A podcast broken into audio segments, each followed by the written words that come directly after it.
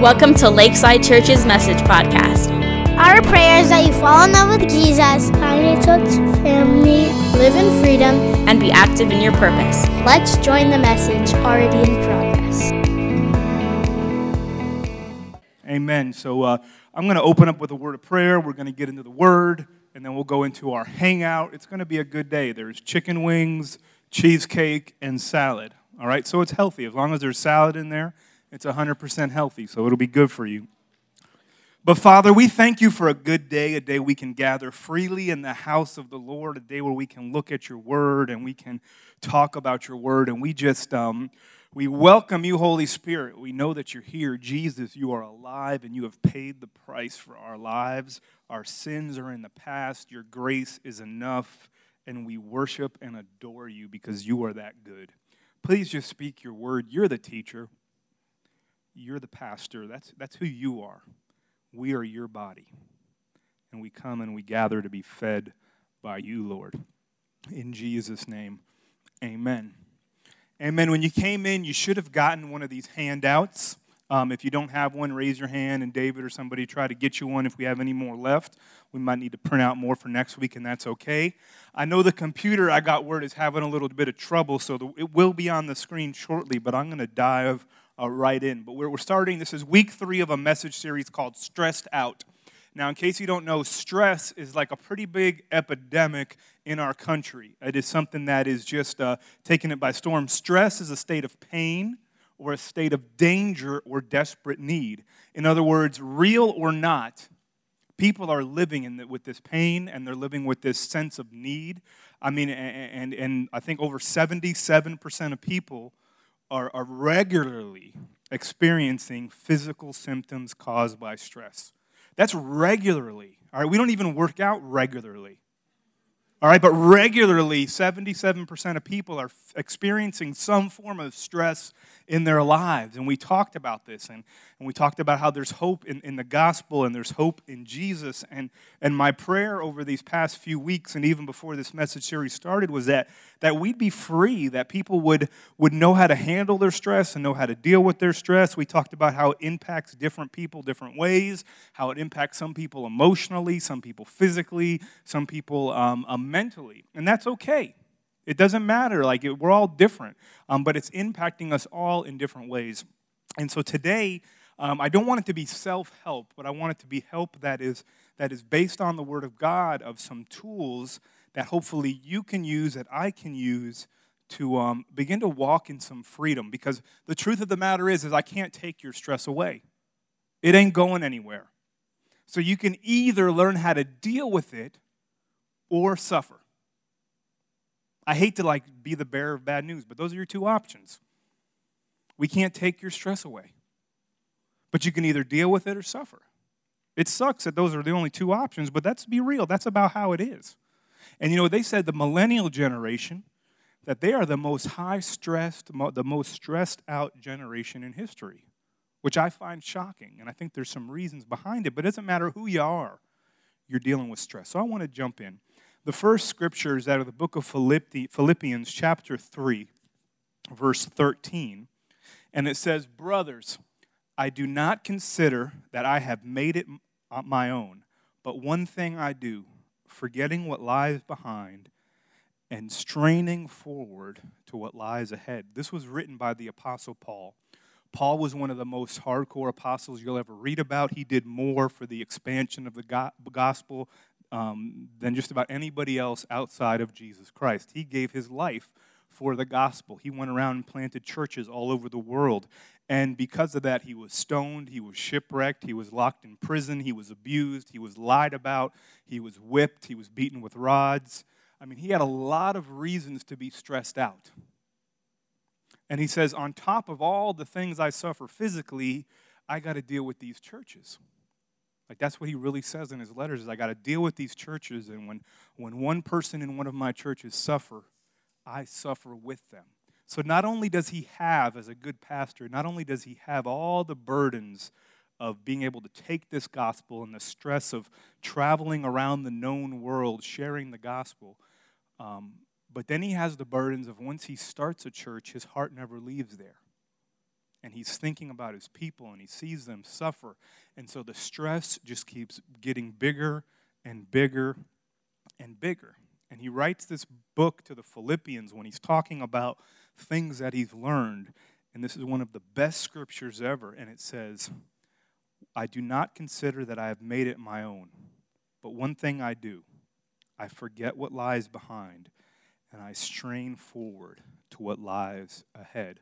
The number one thing you can do when you're thinking about your stress level, or one of the things, is forget what lies behind, forget what's behind you. Like, here, here's the reality no matter what happened to you, you can't change it. Some of you have been through some horrible things. Some of you have been through some wonderful things. But it doesn't matter because they're, you went through them. They are in the past. The only thing you're responsible for is right now. Now, I'm not saying don't acknowledge the past. Acknowledge the past. The past makes you who you are. You probably learned something going through your past. If you didn't learn something, you missed something. All right, but you go through your past, you learn the lessons that you were supposed to learn or that you could have learned, and then you move forward into your future.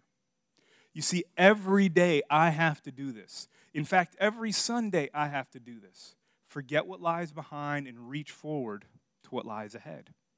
It doesn't matter, and, and this works whether it's good or bad.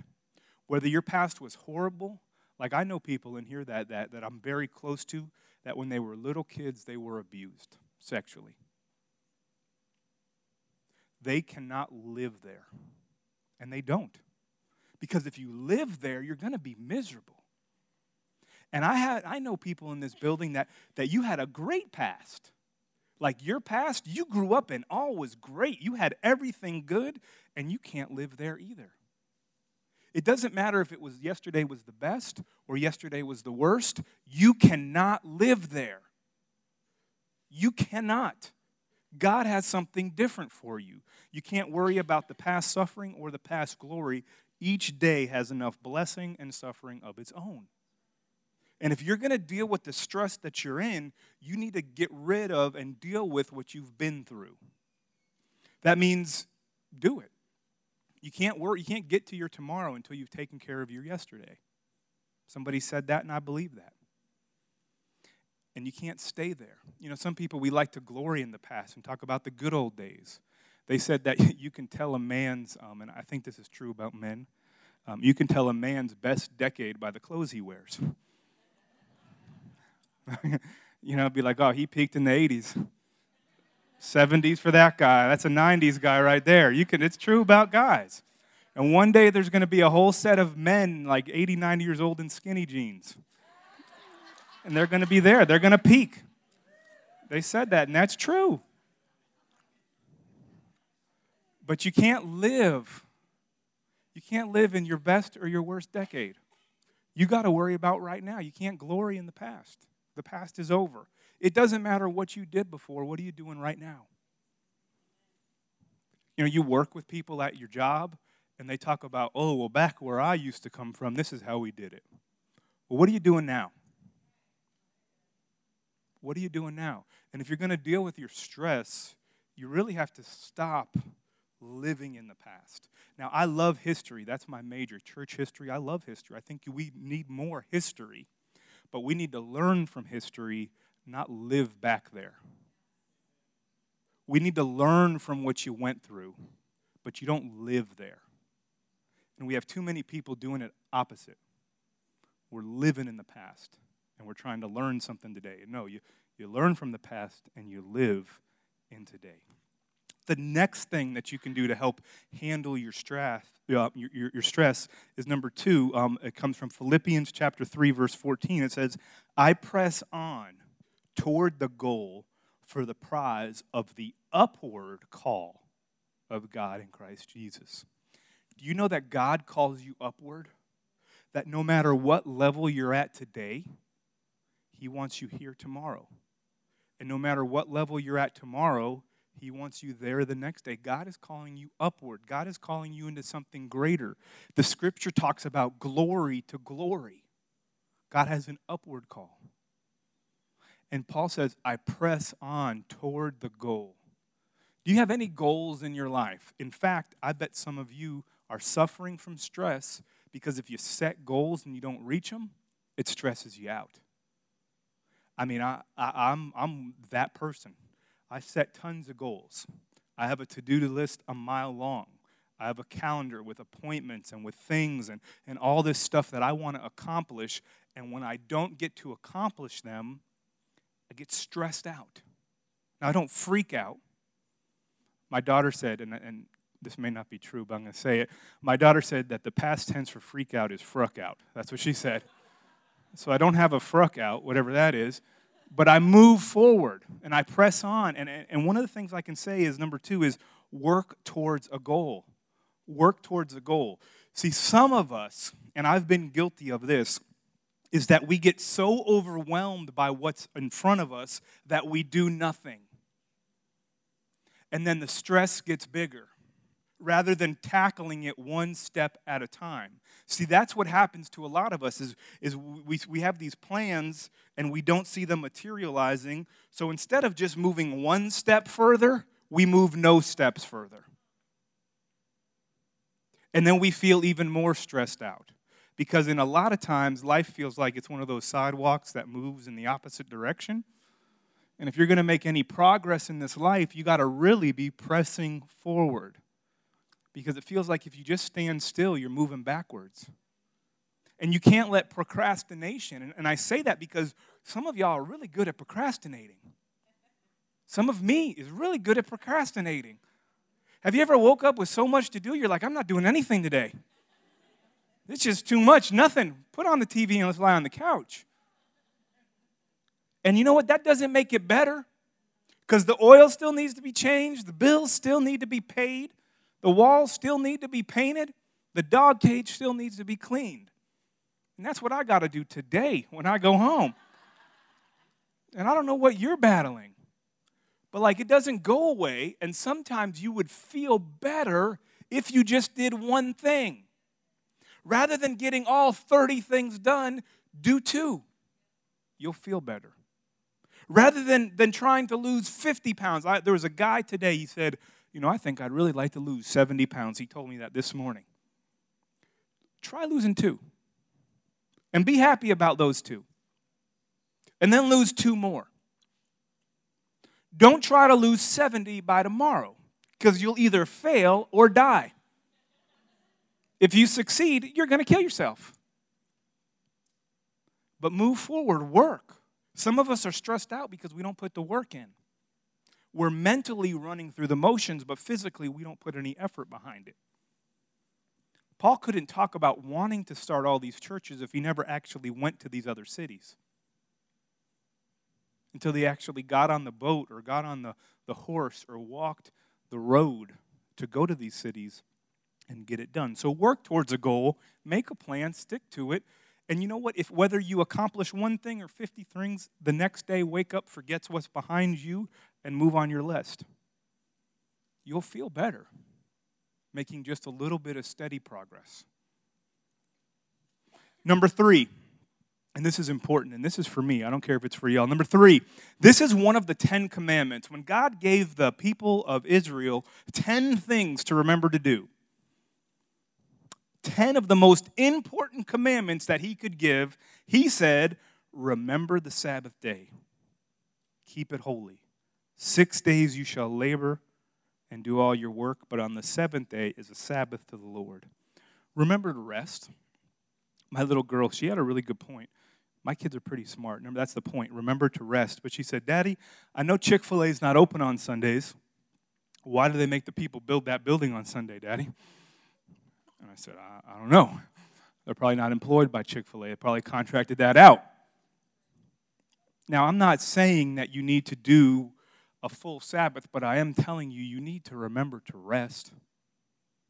And you know what? Rest is a pretty powerful thing. Rest is one of the biggest things you can do to show that you trust God, to actually disconnect. One of the reasons why I think that we're so stressed out as a culture is we never disconnect. Think about back in the day when it took like three weeks for news to reach you. Had to come on like the Pony Express and the train, and people walking into your village, you telling you what happened. Now we're getting alerts every five seconds. I got this app that like it just goes off like crazy. It's about to rain in 10 minutes. It's like, dear God, you know, leave me alone. How do I turn that off? But we get notifications about the news and about politics and emails from work and family members freaking out and, and so and so texting us, asking us to do something. And, and, and we never take time to rest. And sometimes one of the best things you can do is to disengage. I've set my personal Sabbath up. I take a personal Sabbath every week because you know what? Until this summer, I really hadn't taken a Sabbath. So from 6 o'clock on Friday night till 6 o'clock on Saturday, I don't even pay attention to my phone. Very rarely will I look at it. I'm just chilling. I'm resting. I'm playing with my kids. I'm getting some recreation, recreation, recreated on the inside, being built up. And it's very important, if you want to be in this for the long haul, learn how to rest your body. It's the same thing in working out or in running. You know, I was training for a, for a marathon, and there was in the marathon there was um, training schedule. There were certain days you ran, and certain days they said, no, don't run. That's stupid. Rest. Let your body heal. And then you run again. No, stop. Rest. Let your body heal. Are you resting enough? Because if you don't rest enough and within the right rhythm, you're not going to be healthy mentally, emotionally, or physically. It's bad for you you can get more done in six days that when you've rested than in seven that you work as hard as you want. I mean, it's just, it's just the truth. And so I challenge you and I encourage you to rest, to do less. Isn't that crazy? Back to back. I told you to work and then I told you to rest. And I should think it should be in that order. Don't flip the two. Don't rest and then work. Because then mentally you're stressed out and you won't enjoy the rest. Work, accomplish something, chill. Work, accomplish something, chill. And repeat for the rest of your life. And you will see yourself feeling better. And I just think it's amazing that out of the 10 most important things God could tell people, one of them was take a break. You have permission to take a break. It will be there tomorrow. You want to know the sad part is, as important as you are to your job, if you can't make it, they'll find somebody else and within three days, everybody would be like, there was another guy that was here before, right? What was her name? What was his name? I don't know. And you'll be replaced. So don't be afraid to rest. On the backside, this is out of the book of the Matthew, uh, chapter 14, verses 22 through 23. It says, and this is Jesus, and um, I love this story. It says, as soon as the meal was finished, Jesus had spent the day preaching and ministering, healing, and, and doing the work that the Father had sent him to do. And then he ate a meal. And he said, as soon as the meal was finished, he insisted that the disciples get in the boat and go on ahead to the other side. And then he dismissed the people. And when the crowds disappeared, he climbed to a mountain so he could be by himself and pray. He stayed there alone late into the night. Take time to pray, take time to be alone.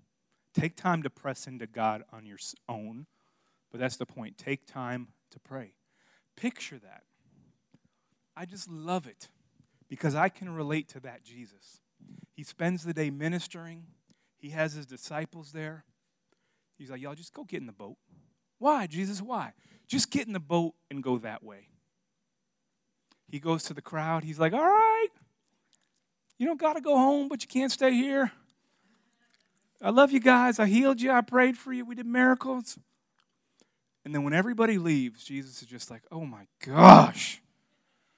Whew, let me climb this mountain and relax. And he climbs to a mountain and he just needs to be alone and just needs to pray. And with this technology, where you can't be alone no matter where you are, it's dangerous. But make sure you disengage. Make sure you get alone with God? See, I grew up for most of my life, I was the only child in my family, and my parents had a, we adopted my sister when I was seven. But so I always, and like me and my sister never shared a room. So I was always alone in my room. And I remember that, that even though I didn't walk with God through my teen years, when I was a kid, they brought me to church. And they, the whole thing he preached about was that God wants to be your friend, that Abraham was a friend of God, and that God wants to be your friend, and that Jesus called his disciples his friends. And the guy said, God wants to be your friend. And I remember going home that night and being in my room because when you're an only child, you stay alone a lot. And sitting in the bed and being like, thinking about that, saying, Wow, God, if you really want to be my friend, all right, let's, let's, I'll be your friend. And I just know that prayer worked. It hit the heart of God. I relate to God as my Father and as my Savior, but I relate to God as my friend. And those quiet moments where there's no distractions. We were talking with a group of guys this week at one of the small groups, and they talked about how one of the biggest distractions is the entertainment. We're constantly entertaining ourselves. And did you know that when you look at your phone, that one of the researchers said that when you look at your phone, when it beeps and you get that notification that there was a like or there was a thumbs up or whatever it is for whatever the platform, that it actually gives your brain like a dopamine hit, like a cigarette drag. And you wonder why people can't put them down.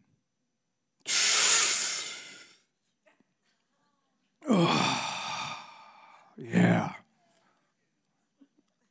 Now, I'm just saying, and I'm not getting on you for smoking cigarettes, but we do it because it feels good.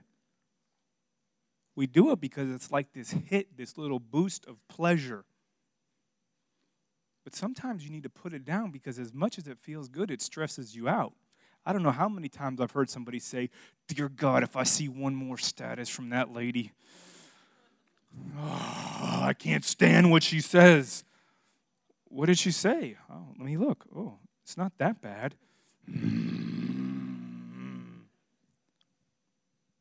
But you got to disengage. You got to get alone with God. We don't know how to do that anymore.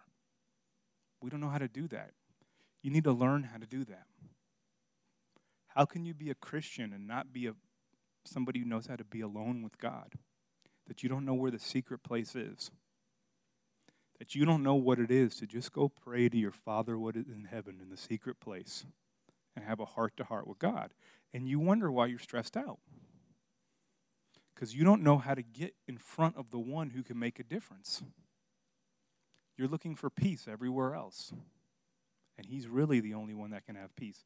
We keep moving on, and um, the number five, I believe we're at.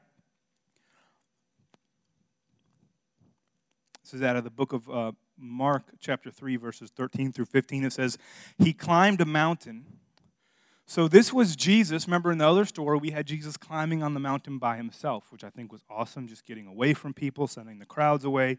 But in Mark chapter 3, verses 13 through um, 15, he climbs a mountain again, and this time he invites those he wanted with him. Do you know what that means? There were some people he didn't want with him. Think about that. He was like, You, you, you, you, you, you. And there were other people sitting there like, what about me? And Jesus was already halfway up the mountain. But you're one of the people. I think God wants to be with you. I think that's why you're here. But I think that it's also because he was perfectly God, but he was perfectly man. And as men or as humans, there are some people we really just enjoy being around, and there's other people that, that we enjoy less as believers. It's not like we dislike them, it's just that it's a less of a like. Amen? Some people, you, I really like them less than other people. You can say that next time, it sounds better. Out of all the people in the world, you're the one I like the least, but I still like you. So Jesus had people that he really liked, and you should have people that you really like. You should have people that you really connect with. You notice that when Jesus went to do certain miracles, he would sometimes pull all 12 of his disciples would be there ministering and sometimes he'd pull two or three with them and sometimes he'd take just one like and it wasn't that he had favorites it's just that's the way life is there's certain people that you just get around every time it's great and there's certain time it's every time it's better and jesus knew that and i want you to say that he climbed a mountain he invited those he wanted with him they climbed together he settled on 12. You need to have a circle. Jesus had his. He settled on 12 and he designated them apostles. That means sent, that they would be sent with a mission. The plan was that they would be with him and then he would send them out to proclaim the word and give them authority to banish out demons. Let others help you in your work. See, I firmly believe that that's not good English up there. I should have somebody help me with that. But let others help you in your work.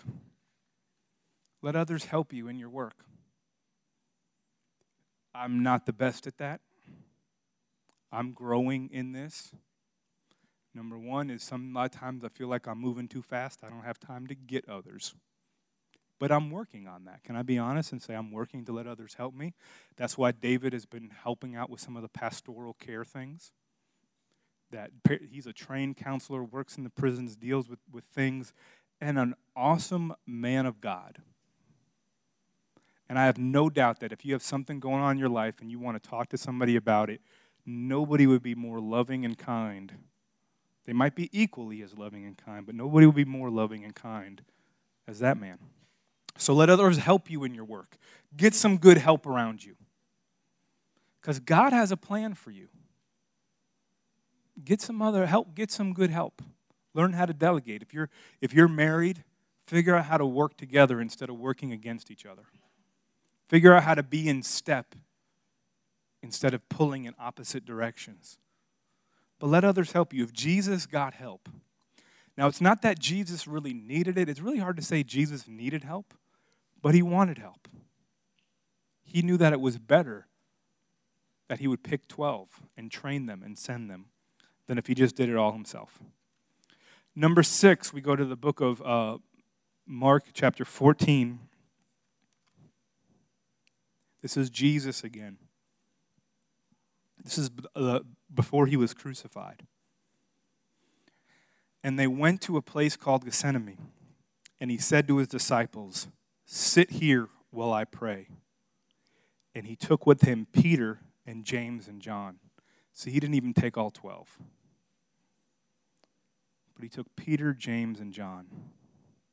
And he began to be greatly distressed and troubled.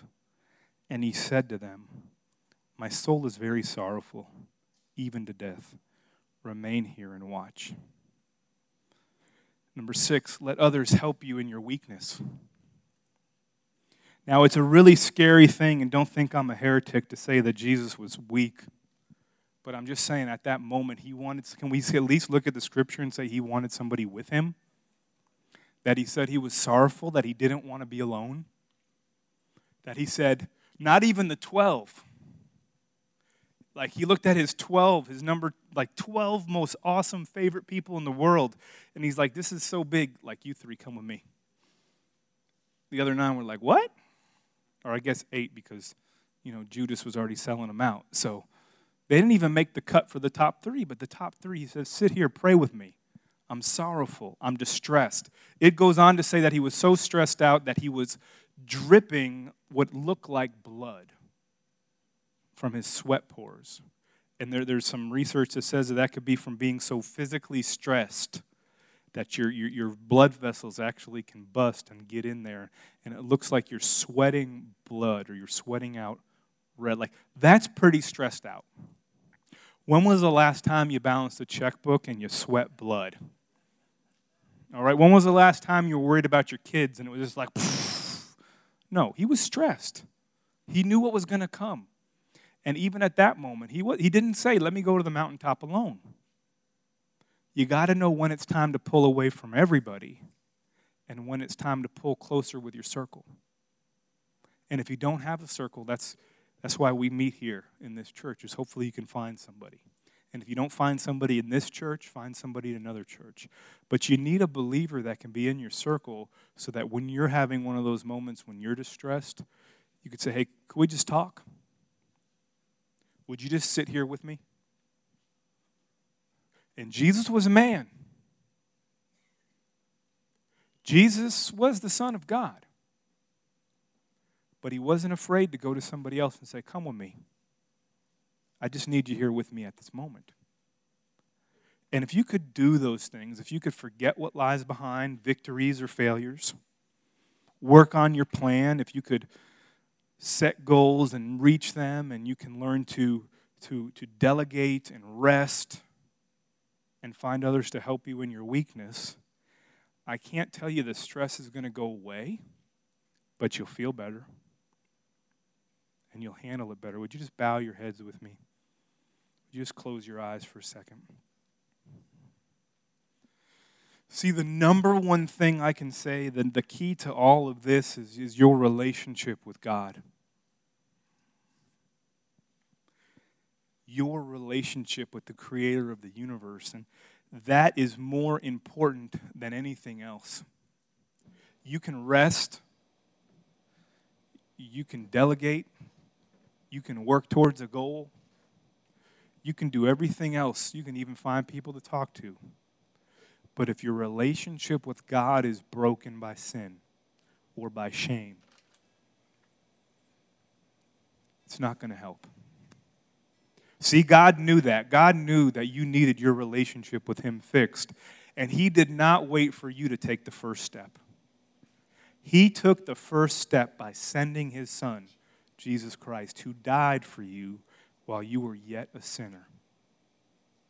At your worst, He gave you His best. And Jesus didn't take the easy way out. He, he died on a cross.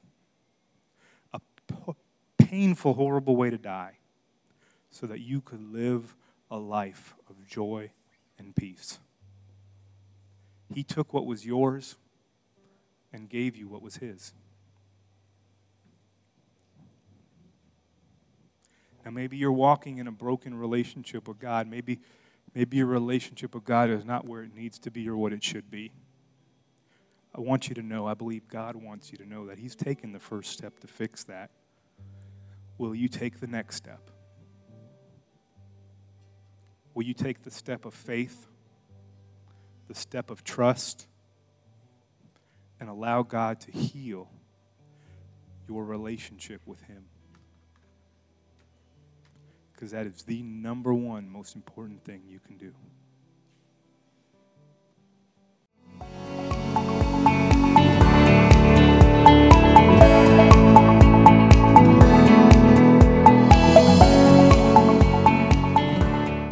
Hey guys, I'm Bob.